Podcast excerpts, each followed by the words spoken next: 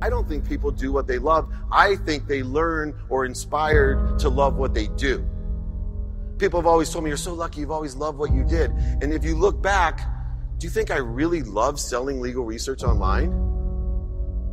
That was my dream when I was 5 years old. That's what I love to do. No, I learned to be inspired. I learned to take my possibility and make it a probability. So you got to know your what, you got to know your why, make those possibilities your probabilities, and then every single speech I take is the most important part that nobody talks about, especially when you get to this woo-woo stuff, this spiritual stuff. I'll tell you what's the most important thing is how. Right? How are you going to do it? Most people think that happiness is enough, regardless of how much money they have, what relationships they have, what they've achieved. They think that happiness is enough even over their health. And so I started raising the stakes to be happy. And I believed that my happiness would be achieved by a consistent, every day, persistent, without quit, pursuit of my potential. People don't realize is that when we let our ego get in our way, ego is the loss, the fear of loss. So need to be right, the need to be offended, the need to be hurt, fearful. When that trajectory changes, what happens is you continually go the wrong way. So my job as a coach is to say, let's get into the enjoyment of the direct pursuit of my potential. Right? And so when the light went on, it was not about the potential of making money and being an entrepreneur, which is one of my specialties. And I said to him, look, this is an opportunity now to show how great you really are. We can't let the outside voices, right, determine our success. The happiness that we have comes within. Why are you going to give that control to somebody else? And I came up with four really valuable things that I took stock in. And the first one was gratitude. Simple gratitude. Although I grew up with nothing, I was always grateful. Throughout the whole process of consistently, persistently pursuing my potential, I was grateful. It made my past better, my present brighter, and my future even brighter than that. In fact, I tell people all the time, if you want to change your life, change your employee's life, your family life, it's very simple. Two words. Say thank you. Say thank you before you go to bed, and say thank you when you wake up. And I guarantee you, if you can do that for 30 straight days, your life will change.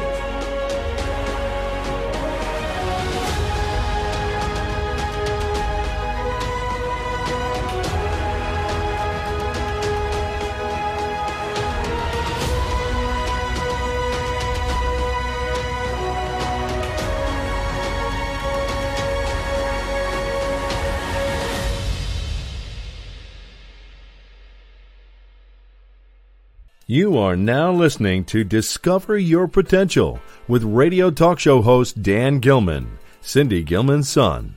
So listen, participate, be inspired. Know that you can discover your potential. Here is Dan Gilman. Hi, and welcome to Discover Your Potential. I have an extraordinary guest for you today. He is David Meltzer. He is the co-founder of Sports One Marketing and formerly served as CEO of the renowned Lee Steinberg Sports and Entertainment Agency, which was the inspiration for the movie Jerry Maguire. David has been recognized by Variety magazine as their sports humanitarian of the year and awarded the Ellis Island Medal of Honor. He is also the executive producer of the Bloomberg and Amazon Prime television series, 2 Minute Drill and Office Hours. His life mission is to empower over 1 billion, that's 1 billion people, to be happy. This simple yet powerful mission has led him to an incredible journey to provide one thing, value. In all his content and communication, that's exactly what you'll receive. As part of that mission for the past 20 years, he's been providing free weekly trainings that empower others to be happy. And I want to welcome David Meltzer. Hi, David. Welcome to Discover Your Potential. My mother called her show over 30 years ago, Discover Your Potential.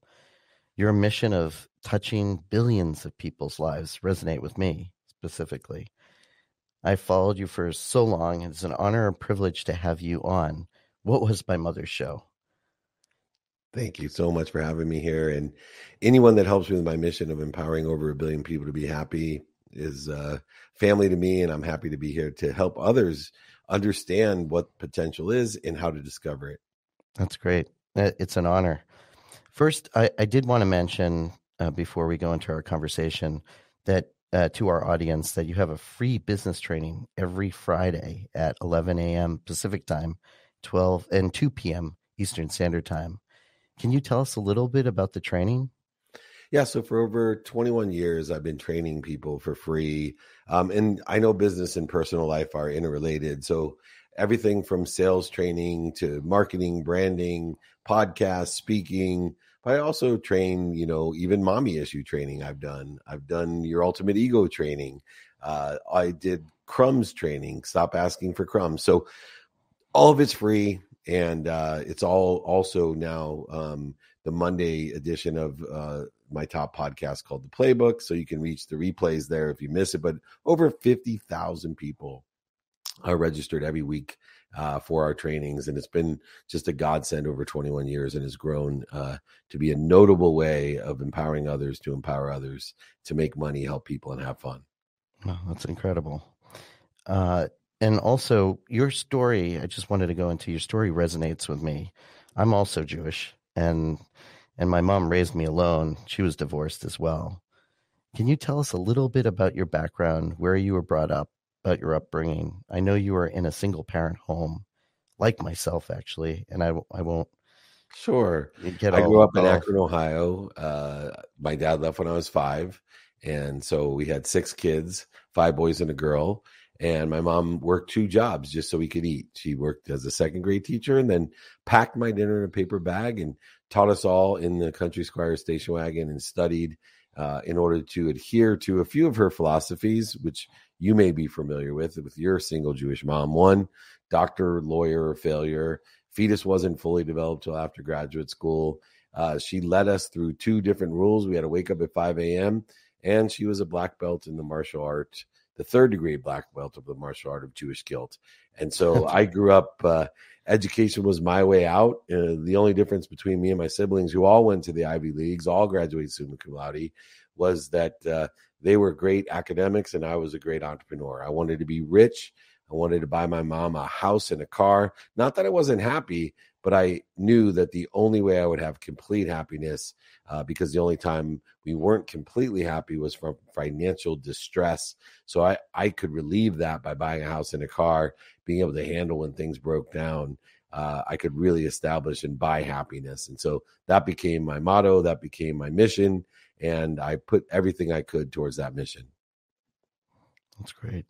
Where, if you don't mind me asking, were you ever in touch with your dad or how? I was, especially when I was young. He was my hero. He had married a girl closer to my age than his. But when I was 10, he went from hero to zero. See, I didn't know that he was a deadbeat dad, that he wasn't paying child support in the 70s. But he forgot my birthday when I was 10 and then lied to me and said he didn't believe in birthdays, that he didn't forget my birthday, but he didn't believe in birthdays. And that broke my heart because he had celebrated his wife's, my sibling's birthday. And so I always thought of my dad as a liar, a cheater, a manipulator, an overseller, and a back-end seller. And it wasn't until I was 30 years old that he resurfaced and, tried to save me from my own self, the self that was a genetic inheritance of his. But in the end, I spent the last 40 years of my life, the last 40 years of his life, having a relationship with him. Oh, that sounds very familiar. But your story is incredible. You know, you were successful, and then you mentioned you lost everything.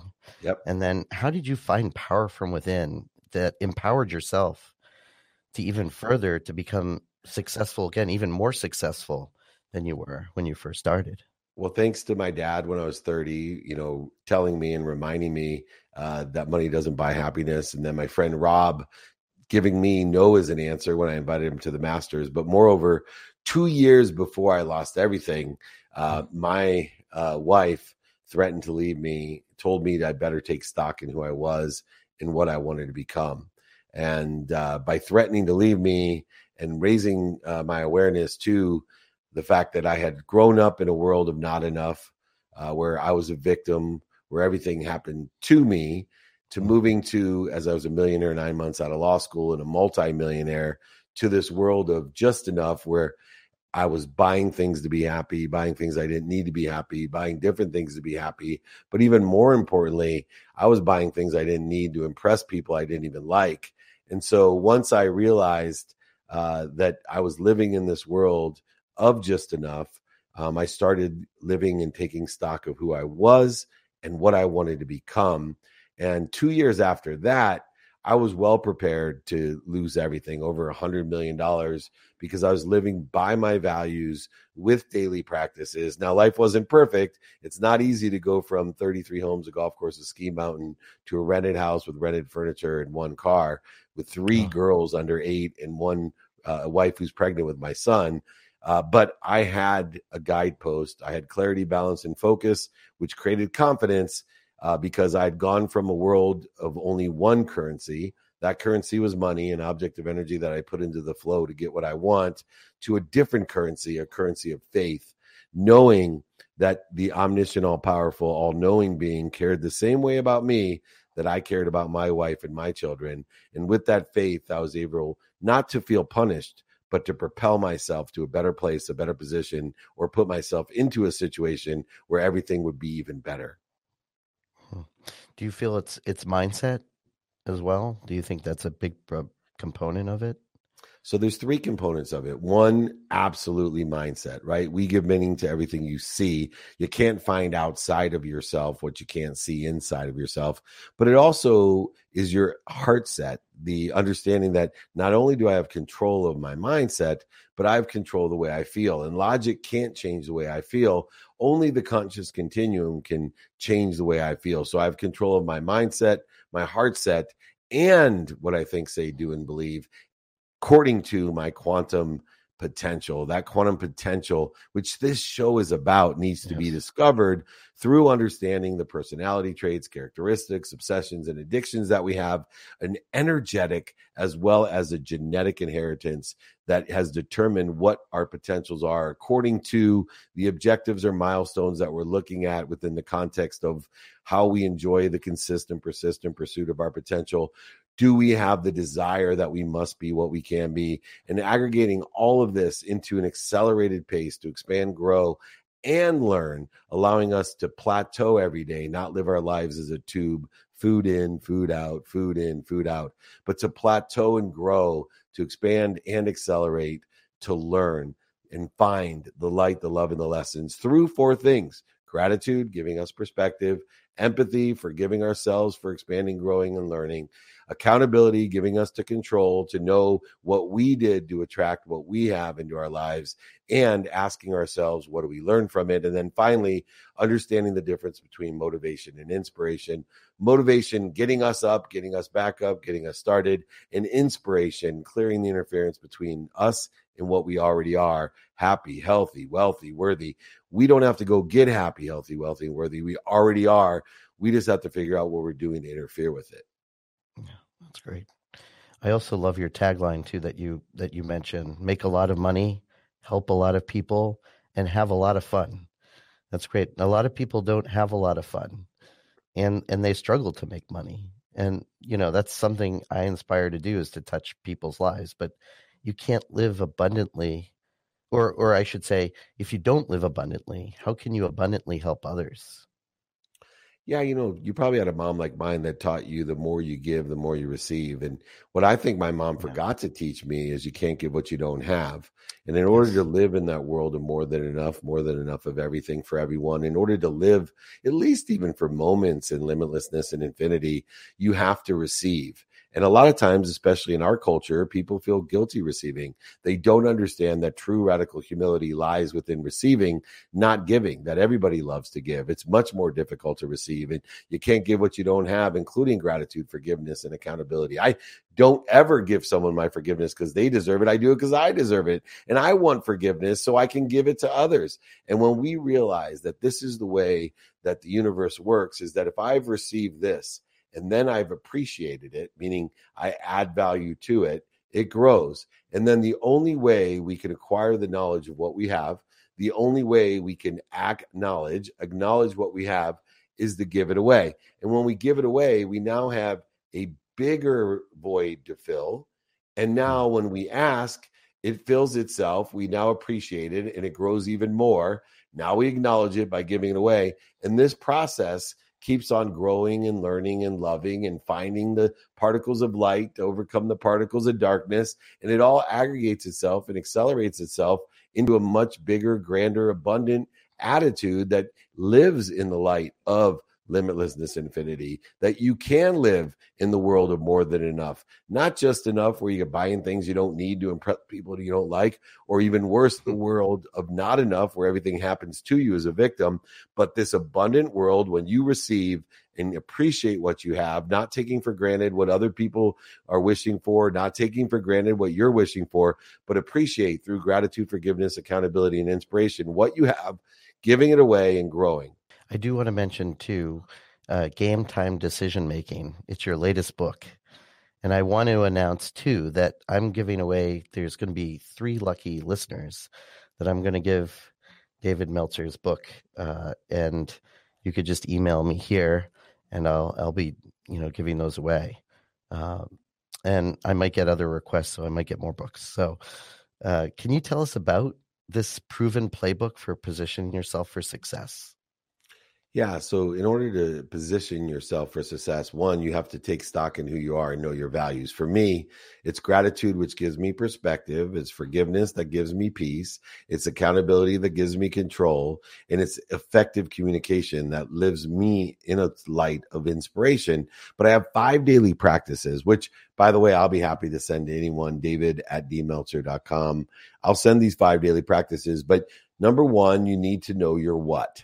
If you know your what, personally, experientially, giving and receiving wise, then you will know your who.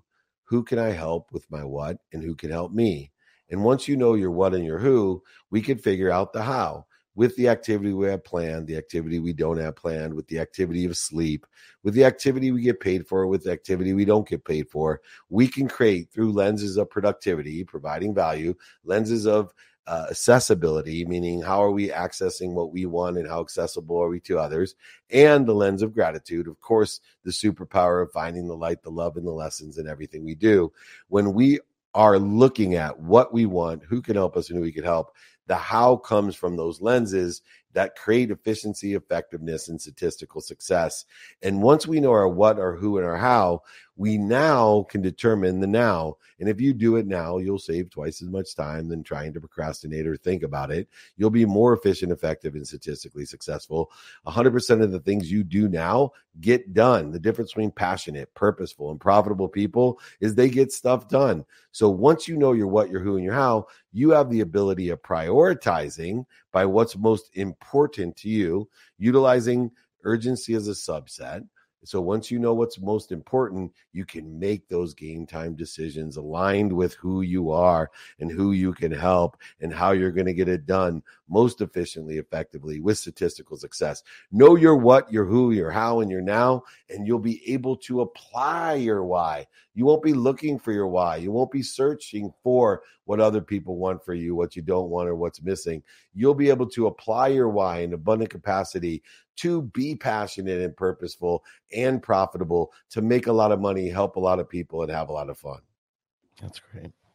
And I know, too, you mentioned there's a new show that's coming up on Amazon. I'd love to hear more about that as well. Yeah, we're so blessed. I have 3 different shows. I'm the executive producer of season 7 of Elevator Pitch. I have my own shows, 2 Minute Drill, which we'll be filming season 3 in November. And we're taking applicants to win $50,000 of cash and prizes. It's on Bloomberg TV and on Amazon Prime Video. And the newest show, not a nudist show, that's already on TV. That's the naked show, but mine's the newest show on TV. It's the first late night entrepreneur show called Office Hours with everyone from Cameron Diaz, the Sadhguru, to Jim Quick, to Tilman Fertitta, to Rob Dyrdek, to Ja Rule. It doesn't matter. We got the billionaires, the millionaires, the entrepreneurs, celebrities, athletes, entertainers, and all talking about business on Bloomberg and Amazon Prime Video. It starts on Bloomberg TV this Friday. Come join me every week to get the greatest and latest with billionaires, millionaires, and entrepreneurs on Office Hours. That's great. I'm looking forward to seeing that. Is there anything, because I know we're running out of time, but is there anything that you want to leave our listeners? Yeah, if you're feeling anxious, depressed, frustrated, worried, angry, guilty, resentful, you need to apply your why to your life. And the best way is to remind yourself that logic is not going to change the way you feel. But I will tell you what will. I'm telling you right now to be kind to your future self. Do good deeds. By doing good deeds, by elevating your awareness and your vibration or frequency, by being more aware of the goodness that surrounds you, by finding the light, the love, and the lessons. Remember, the law of gravity says you're exactly where you're supposed to be. You're healthy, happy, wealthy, and worthy. Utilize the law of Goya. Get off your ass and make it happen. And I promise you, the law of attraction and allowance will allow that to happen, that you will live not in the world of not enough, and you are not a victim, not a world in just enough, buying things you don't need to impress people you don't like, but the world of more than enough, an abundant, limitlessness, infinity, in which there's enough of everything for everyone. And you can have all of this simply by being kind to your future self, being kind in general, and keep on doing good deeds. Share my content, get the values, get the books, get the 5 daily practices, david@dmeltzer.com. I am happy to send them to you. I appreciate the time here for everyone to discover their potential. Enjoy the consistent, persistent pursuit of that potential. Join me, david@dmeltzer.com. Great. Thank you so much, David. I truly appreciate it and blessed that you're here. Thank you, Dan. I appreciate your time, and we look forward to doing this again. Take care. Looking forward to it as well. Thank you. Take care. God bless your mom, too. Oh, thank you. This show is brought to you by Mansions and Manors. They are the leading real estate firm in Jamestown, Rhode Island. There's no one quite like Mansions and Manors. They are very supportive, they are like family, and they help you throughout the process. You can reach them directly at 401-423-7000. That's 401-423-7000, or email them at info@mansionsandmanors.com. Now's a perfect time to find your dream home. Mention that you heard them at Discover Your Potential.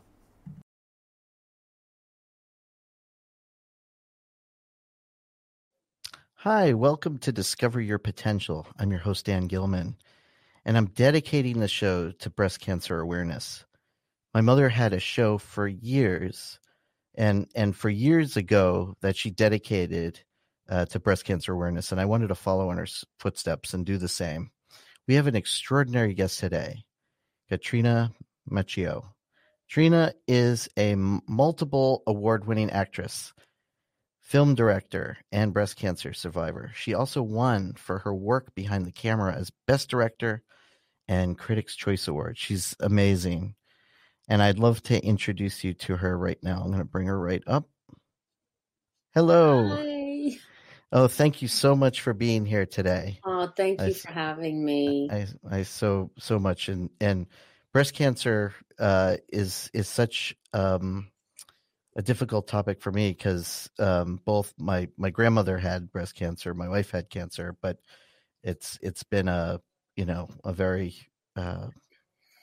long journey. So I would love to hear more about it, and I'm sure people would love to hear your story and become aware of the unfortunate process. And yeah. Well, mine is a little different because there was no breast cancer in my family at all. So honestly, I didn't even know what chemo or radiation, what the procedure of all of that was. I had no idea. So when they told me, it was a Sunday morning, I was ready to go down to the beach and have a great time. And when you get a call from a doctor on a Sunday morning, things couldn't be that good. Yeah. So, because I had a biopsy and I was waiting for the results. And he told me the bad news is that I did have breast cancer. But the good news was that they just came out with a new medication that if I did everything that they told me to do, I would increase my chances of it not coming back by about 10%. So it went from like 85% to like 95%, something like that, 95, 96. So I said, okay, I'll take that percentage. That sounds good to me. And he said, you can't be stressed.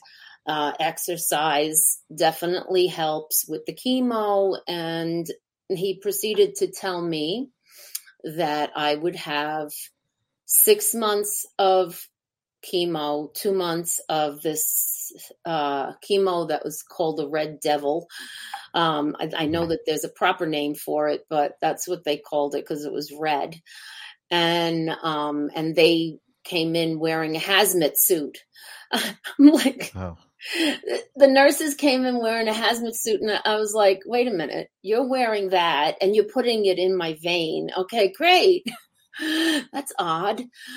So, so then that was 2 months of that. And then I had to give myself an injection of Neulasta, which was another interesting thing. And I've heard other women that have had to do this too, because it builds your immune system back up after chemo. And they're like, oh, you just have to give yourself a needle in the stomach, it's not that bad. I'm like, a needle in my stomach. I never gave myself a needle. Now I'm giving myself how am I going to possibly do that? Yeah. So, I got through that, but, and then he said, have to do that daily? He said, within the next couple of hours after the injection, you might feel like you're having a heart attack, but really you're not. Oh my gosh. What? What? You told me I shouldn't be stressed. What are you saying to me? Yeah. So I was like on the bed just watching TV with my dogs, and I kind of forgot what he had said, and all of a sudden I felt like I did an Uma Thurman in Pulp Fiction and went, oh my God. And I felt like, an elephant just sat on my chest. It was right in my sternum. And I'm like, I'm not having a heart attack. And then it kind of went away. And then he said, well, also, since you live alone, you want to. Now, this is something that I've told a lot of women that are about to have chemo, and that you're going to lose your hair. Mm-hmm. First, I was told absolutely don't do the ice hat, whatever they call that, because the Sloan is extremely against that for a few reasons. One, the chemo needs to escape your head, so it can't do that if it's frozen. So there's a higher chance that you could get brain cancer. Oh my God. I'm like, okay, so what do I do? He said, right before the second treatment of chemo, you should go to your hairdresser and have him shave your hair. Okay. So, this all happened like so fast. Like I was diagnosed August 23rd. Then by September 6th, I started my chemo, and a week later I had no hair, and then, I had the eyebrows and the lashes until they fell out too. But, and then I went through after 6 months of chemo, I had 3 months of radiation. Oh, sorry. First I had a lumpectomy before that. Mm-hmm. Then I had, 3 months of radiation, 5 days a week. which was not fun. Right. I don't know which was worse, the chemo or the, I think the radiation was a little harder. Hmm. But, and then I had about another year of infusions. And, I did what I had to do. Right. I just did what I had to do to survive, and they told me what to do. And, they're all very happy right now. This is 5 years of hair growth. It takes a really long time to grow it back, but it's back, and, I'm super healthy now. And, they tell me that I'm the poster child for this particular medication, this type of chemo, and I am on tamoxifen, which is the post chemo medication, but it doesn't affect me. I'm fine with it. So I'll probably stay on it forever. Oh, they're having you stay on that forever. Well, it's my choice. Oh, okay. It's my choice. I'm scared. Honestly, I've heard that once you go off of it, your chances are much greater that it could come back. All right. So it's a pill. Take the pill. Right.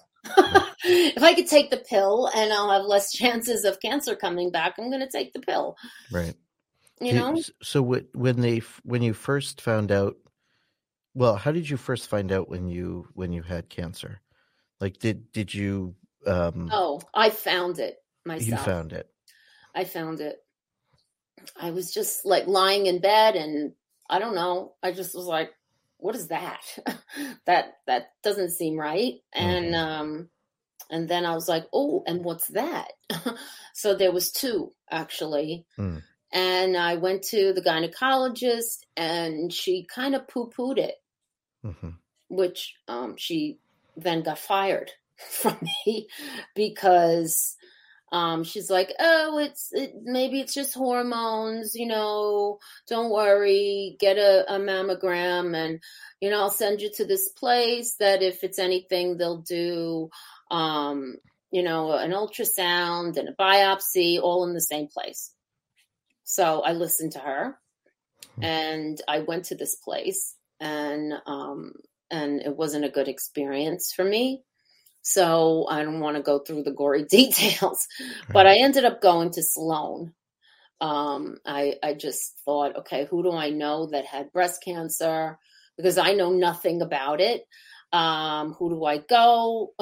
So I asked a friend of mine, and she's like, I'm going to hook you up with this doctor that I know at Sloan, and that's where you go. The end. I said, okay. So I did, and I'll tell you, they were my angels. I think you have to be a particular type of person to work in that hospital, because they are all one nicer than the other. It's like sugar. It's like you walk into a sugar factory. It's like they're all so, so, so nice. No attitudes. It's just, they were just so kind to me. Mm. And, they know what you're going through, So you're in complete remission now. Oh, actually I was cancer free after the first month of chemo. They just disappeared. But the rest of the treatments was to prevent it from coming back. Right. Yeah. So, and not to go into details, of course, but was yours considered like stage 1 or stage 2, or? I was between 1 and 2. 1 and 2. Okay. Yeah. So they caught it early enough. One doctor said 2. I was like, no, the other doctor said between 1 and 2. I like what he said better. Thank you. Yes. Well, thank God. I'm glad you're here with us. And it grew so fast. I mean, it was unbelievable. I was supposed to get a mammogram in April, and I was going through a divorce, and my husband didn't pay for my health insurance. So I was, I waited a couple of extra months. Okay. And there it was, very strange. But yeah, So ladies and men, I know of a man. Actually, it was my father's tenant. He had stage 4. He found out he had stage 4 breast cancer. Oh my gosh. Yeah. And he passed away. Wow. Because he didn't take it seriously. Right. And so men get it too. It's very rare, but men do get it. So men and women, check your boobies. In the shower, whatever, just, make sure you check because, and don't say, oh, I don't want to go for a mammogram because I'm afraid of what they find. Well, that's silly. Right. Because if you do have something, it's just going to keep growing until it's too late. So you can't think that way. And I know a lot of people that do just because they're like, oh, I'd be in denial. Blah, blah, blah. No, you can't do that. Because if there is something, it's going to grow. Mm-hmm. I don't know how I didn't feel this at the beginning. I don't know. It's just like all of a sudden. And they told me my type of breast cancer, it could go from nothing to like, something that big within days. Oh. So if you feel something, say something. So, thank you. So what would you give as far as guidance for women and men too, but for guidance for women, obviously make sure you do mammograms, but I'm not sure, they don't do mammograms for men. They do. No, but men could still feel, Yes. I mean, there's less to feel. Women, there's a whole lot of, right. Breasts there. For men, it's just kind of just going over. Right. It would be a lot easier, I would think, to find in a man's breast because it's flatter. Right. Right. Yeah, so that would be like an MRI or something. But I have seen lately. I've seen men in the breast center. Mm-hmm. Yeah. Yeah. Yeah. So, what tips or pointers can you give to women to, make sure that they're healthy, they check themselves, and what can they learn from you on that? Well. Make sure that you have your annual mammograms. Take into consideration. It was strange for me to have gotten that. Not really. I mean, my doctor said 1 in 8 women will have breast cancer, which is crazy. Yeah, that's pretty high. But, who wants to be one of those 8? Nobody. But if you do, and you find it quickly enough, there's a good chance that you'll make it. And, it's not easy. It's definitely not easy. But look, actually, my mother just had a small breast cancer. She's 85 years old. And she went for a mammogram, which they even have been saying, after 80, you don't have to have mammograms anymore, which I think is weird. Yeah. Like, why not? We have longevity in my family.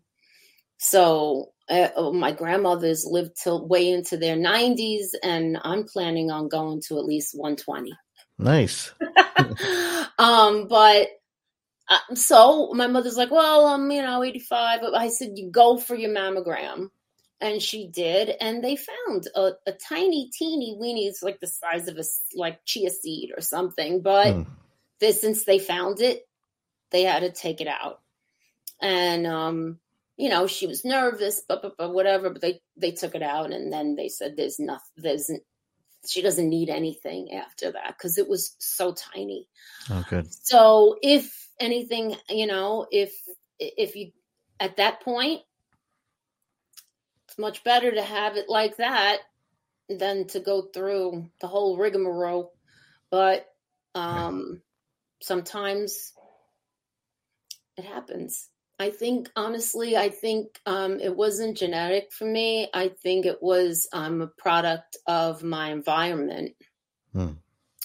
I grew up in Staten Island, in the town where there was the largest dump, largest landfill in the world, on this teeny weeny little island of Staten. And the landfill was, I mean, it's an island that's only 14 miles long, 7 miles wide. And there was the largest landfill on it. Can you imagine all the people that have gotten cancers on that island? Yeah. So I grew up there. I also found out that 8 women on my little tiny street that I grew up on all had breast cancer. Wow. Eight women, and there was only about 20 houses on the whole street. And then I lived in Soho during 9/11. Oh, wow. I was just right on the borderline by Canal Street. So were you, where were you when 9/11 occurred? Not that we're... Home. Oh, you were home. Yeah. So did you actually see the towers? I went out. Yeah. I looked and saw the second one come down. Oh my and of gosh. Course you want to just go. I mean, your first instinct is to go help. Yes. People. And then then you saw all this smoke and all this white, everything, you know, and I'm like, I don't think I could go there. Yeah. You know, what a horrific. Yeah. Horrific. It was horrific. It was the only there was no positive, but the only positive really was that that was the first time I actually saw, even in New York, people come together. Yes, absolutely. That was one of the extraordinary things that I've done. A friend of mine, Nino Vendome, he had a restaurant right on Canal Street in Varick. Oh, okay. And he had closed the restaurant and just fed all of the firemen, sanitation workers, police officers, and it was mainly the firemen and the sanitation workers. And I went there and I helped as much as I could. Feeding, and so many restaurants and food distributors and whatever donated tons and tons. It went on for 6 months, and it was amazing. And then he had he ended up completely closing it. And then he had these big boards that he put out on the outside of the restaurant, and I had board duty for a while and people would walk by and I'd ask them to write down, what their feelings were. We wanted to capture the moment of what was, because people were walking around kind of like zombies, right. The first couple of weeks. Because it was so horrific, especially right there, that it was, and the streets were so quiet. I don't know if anybody remembers. It was a ghost town. It was like a ghost town for weeks. Yeah. And people were just walking around quiet. And, and if, you saw anybody, you bumped into, oh my God, I'm so sorry. It was that kind of thing. It was, everybody's heart was so open. But I'd love to chat about you and your amazing career and all the work that you're doing and touching people's lives. And also, I know if you're multiple award winning, you're doing so many amazing things. So where should we begin? Well, I know you were on Sopranos as well, and I'd love to. Yeah, I was the Bada Bing bartender. Is where I met I actually dated James Gandolfini for over a year. So I met him there. I met him at the bar. Oh, nice. At the Bada Bing. And yeah, we just kept running into each other. And so, yeah, that was nice. And I was with him for about a year. He was very supportive of my art career, my acting career. He was the most wonderful, caring, generous person, really. And so I stayed friends with a lot of the guys from the show. In fact, after cancer, during my treatments, I said, okay, I'm going to survive this. So how do I now give back? I kept thinking, I have to give back. And it was, I had this thing, I would say people are giving me the face. I'm like, I wish people wouldn't give me the face. And people are like, what are you talking about? It's like this. How you doing? How you doing? You okay? You okay? How you doing? I'm like, I don't ever want to see that face. Yeah. Please don't do that to me ever. It's like, I'm okay. So I said, I don't ever want anybody ever to look at and feel sorry for me again. Yeah. So for all the pain and sorrow that they felt for me, I now wanted to give back. So I wrote a comedy so that they would laugh instead of feeling sorry for me. And I asked all of my friends, from The Sopranos, from comedians. I got Vinny Pastore. I got Jackie Martling, Jackie the Joke Man. I got Angela Pietropinto, who was in Goodfellas. I got Lou Martini Jr. He's in what's the name of that? I can't remember the name of the show now. Anyway, he's a great actor. And so I had a lot of really talented people, and they all, as soon as I asked, they said yes, that they would do it without even reading the script. So it was a little story. It was a short, and it was kind of based on a true story. It's a superstition that if you want to sell your house, you take a small statue of St. Joseph and you bury it in your backyard facing the house, and you sell your house really fast if you want to sell your home. So this happened right before I got married. We did that, and we sold the house within 3 days, and there was a bidding war. Wow. And then when I divorced him, I did that, and we sold the house in 3 days.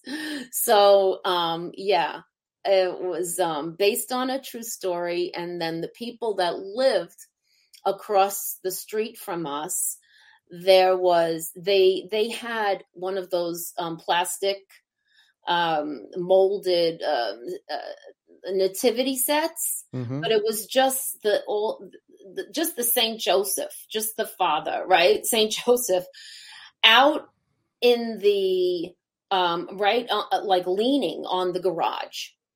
From the day that we moved in until the day we left, this Saint Joseph plastic thing was leaning on the garage. And it drove me crazy. It just made me nuts. And so I said, what if, if it works for 3-inch statue, what would happen if you buried a 3-foot one?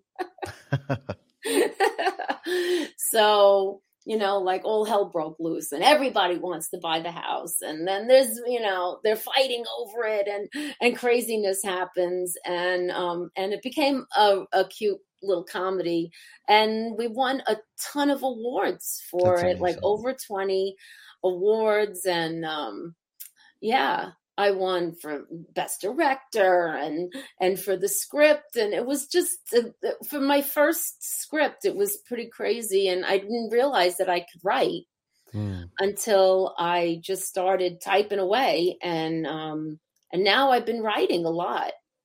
That's great. That's wonderful. I have a bunch of scripts in the works right now, and they're being read by some investors, and it's looking pretty good. Oh, wow. That's great. I can't wait to see them. Can't wait to hear about them. Yeah. Yeah. It's wonderful. Yeah. And I just came back from Florida 2 days ago. I worked on a film called The Mob King. Oh. Yeah. I'm a little bit stereotyped. Just a little.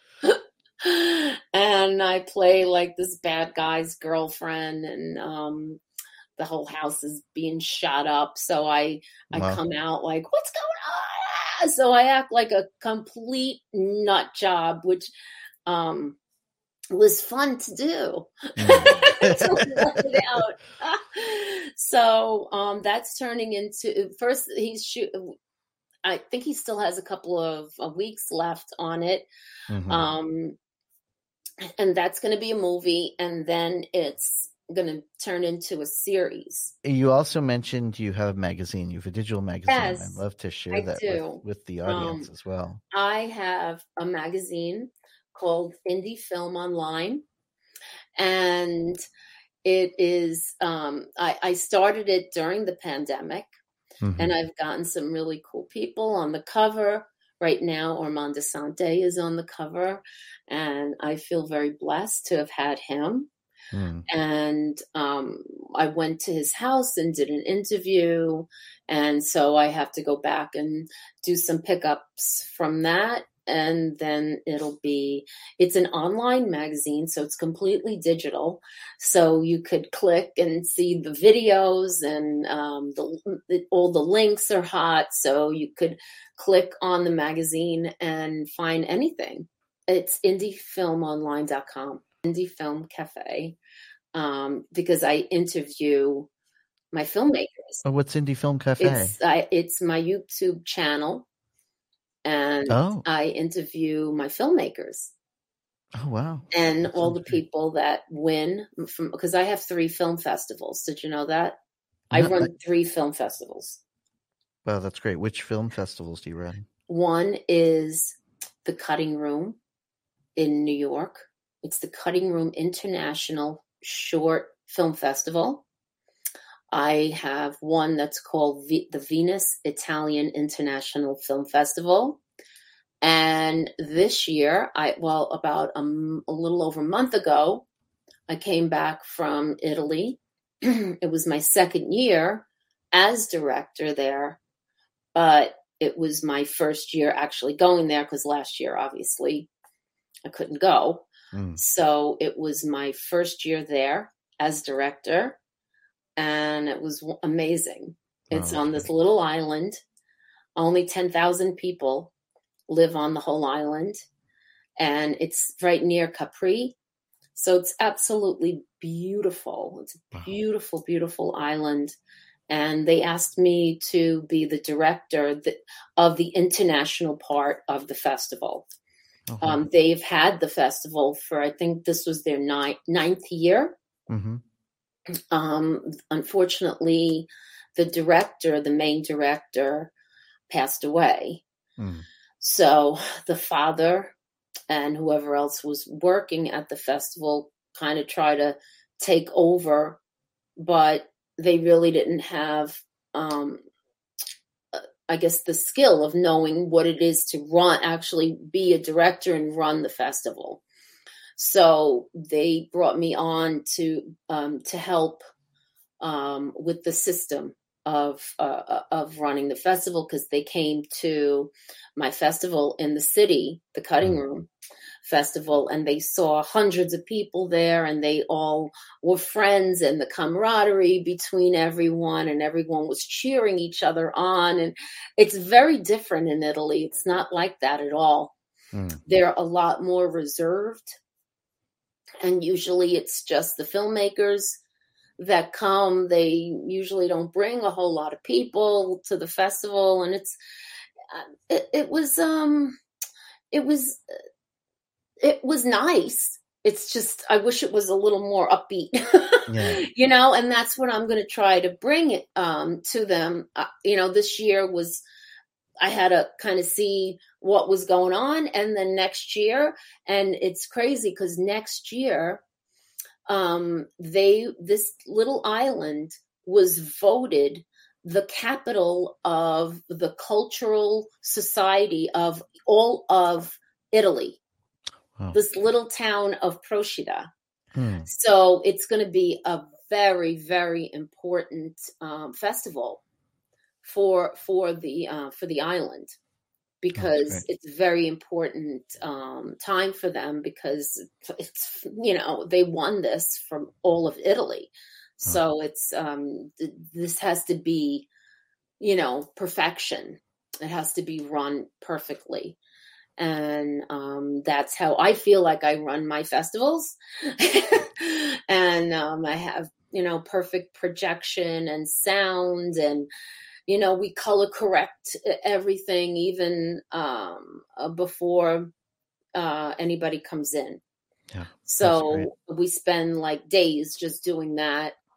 And so I'm planning on doing that and being there for that. And when does that take place? That'll be next September. It was just, this was September 23rd. What was the dates? The 22nd to the 25th was just last month. I was a makeup artist for celebrities. Oh, really? Film and television for many years. Mm. And I was the one that that'd be a really amazing show. I'm sorry? That'd be an amazing show to watch behind the scenes and have a discussion while somebody's doing their makeup. Oh, yeah. I mean, well, they would say things to me and it's kind of like, what you say to your hairdresser and but I was the one that they would see right before they went on camera. Oh, right. So I had to be kind of like the still, I had to just, keep them calm and not too much chatter. And it was just, you're going to be great. Oh my God, you look so perfect. You look beautiful, blah, blah, blah, whatever. And then they would talk to me.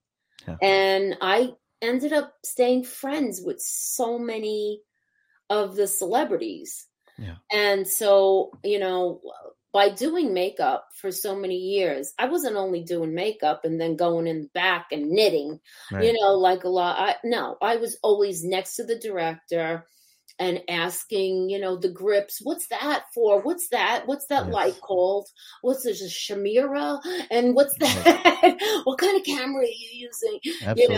And so I built up all this knowledge. I didn't know that I was going to be making movies.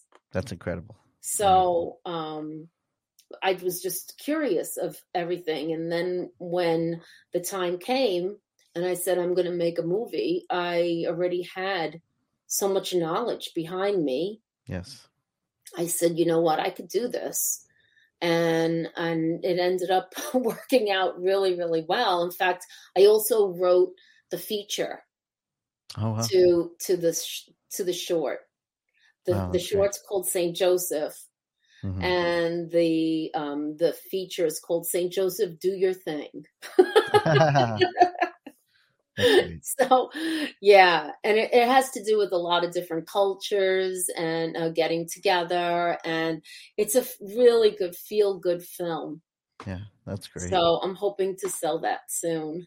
Yeah, that would be wonderful. So if there's anybody out there, any investors, that looking for comedy to invest in, just saying. Actually, this is a pause, but what type of investor? Because I don't know if you know Steven Feinberg. You must know Steven. He's in Rhode Island. Yeah. But he's part of the Rhode Island film. He actually brought in, I guess they're doing Hocus Pocus right now, Hocus Pocus 2 in Rhode Island with Bette Midler. Oh. But I could certainly, Melissa knows Steven. But I could certainly connect you. I bet there's so many people out there that invest in film that I might know. Oh my God, really? Yeah. So that would be really interesting. I actually am interviewing Steven Feinberg next week. so maybe I'll bring it up. So, because I also have I have two other films. I have another film that I wrote, believe it or not, about Sonny Liston, the boxer. Oh. And, you know, I lost my father last year. Oh, I'm sorry. So the only it was really awful. Was it, and if you don't mind me asking, was it COVID related or? You know, I don't, honestly, I don't know. Mm-hmm. Because it was a month before COVID started. And so he, you know, he had a bad heart and he fell, and I don't know. I honestly, it could have been like the ultimate thing, but we don't know, because it was, he passed in January. Oh, wow.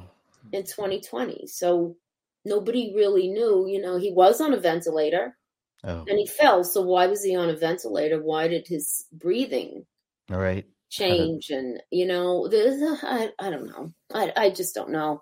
The only thing that my father really ever wanted to watch on TV was boxing.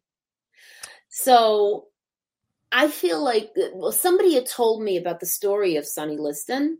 Mm-hmm. And I was so like, I'm like, he was the one on the ground, you know, and he's the one that fought Muhammad Ali. And, you know, in that very famous a picture of Muhammad Ali and Sonny Liston on the ground. And who is that guy, you know? And I started listening to a few people talking about him. Mm-hmm. And he had the worst life growing up, my God. And he had like 20 something brothers and sisters. He grew up on a plantation and, you know, in a dirt shack. And then it just went on and on and on and on. And they would told me the whole story about him. And I started researching him. Mm-hmm. I didn't know why I was researching him at the time, but I just felt like I had to. Yeah. And then I ended up writing this whole movie, a feature, because I interviewed people that knew him. I interviewed some of the boys from back in the day, you know, that knew him. I interviewed some book writers. I read all the books about him. I just went deep into researching his life. Sure. And I ended up writing this, this film. And, one of the investors put like a $23 million budget on it. Wow. And I was like, I think we could do it for 14. And Armand Asante he said he would want to for sure be in that. Mm. And, I also have another love story that I'm writing about Procida, and that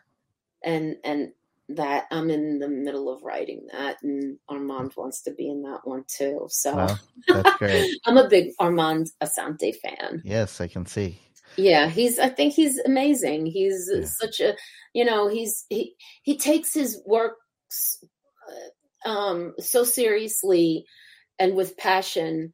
And when you see this interview that I have with him, it's just amazing how his craft is so important to him. He, you know, this is all he's done all his life. Sure, absolutely. Yeah, he lives his work. Yes, that's wonderful. And I know we're running out of time, but could we talk a little bit about your artwork? I hear it's amazing, and I hope you don't mind if I show some artwork as well. Oh, please. My website is micioart.com. And I went to school for art. And so I'm sorry, just so that our audience can you know, find you. It's miccio. My last name, miccio, and then art. Oh, .com. Perfect. Right. micioart.com. And I started painting at a very young age, and I always loved doing portraits. And So I've been friends with Steve Walter from The Cutting Room, which is a music venue in Manhattan. And his idea when he first opened the club was to have a revolving show of different artists, whether they be photographers, different types of painters, sculptors, whatever. He wanted different art up on the walls every month. Wow. Which sounds a little crazy right now because it would have been a whole lot of work to do that. But so he said to me, put up a show. You're a painter, do something. I'm like, oh my God, what do I paint? You know? And then it came to me, musicians, paint musicians. It's a music venue. Oh, wow. So I did that and I put up a show. I did about 25 paintings of all these different musicians. And Chris Noth, who is Mr. Big from Sex and the City, he was on Law and Order and all of these shows, The Good Wife. He's on another, I think, I'm not really sure the name of the show now, but he's on another show.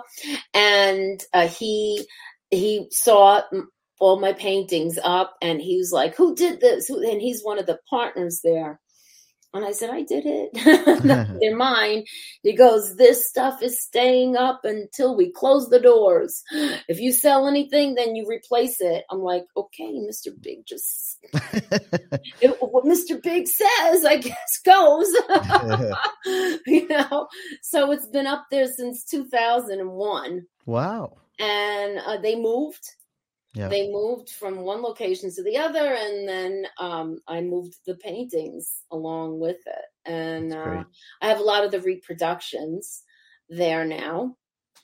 And whenever a major musician comes in, they sign the painting, either right across the front or in the back. And, you know, I've had Ronnie Wood signed my painting. I've had Billy Joel.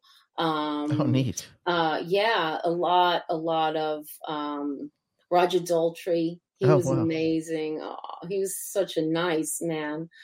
I've had tons of artists, musicians sign my artwork. So they're becoming like all of them are starting to get filled up with signatures. So it's really kind of cool. That's great. It's really cool. But if there's one thing that you could give the audience today, what would it be?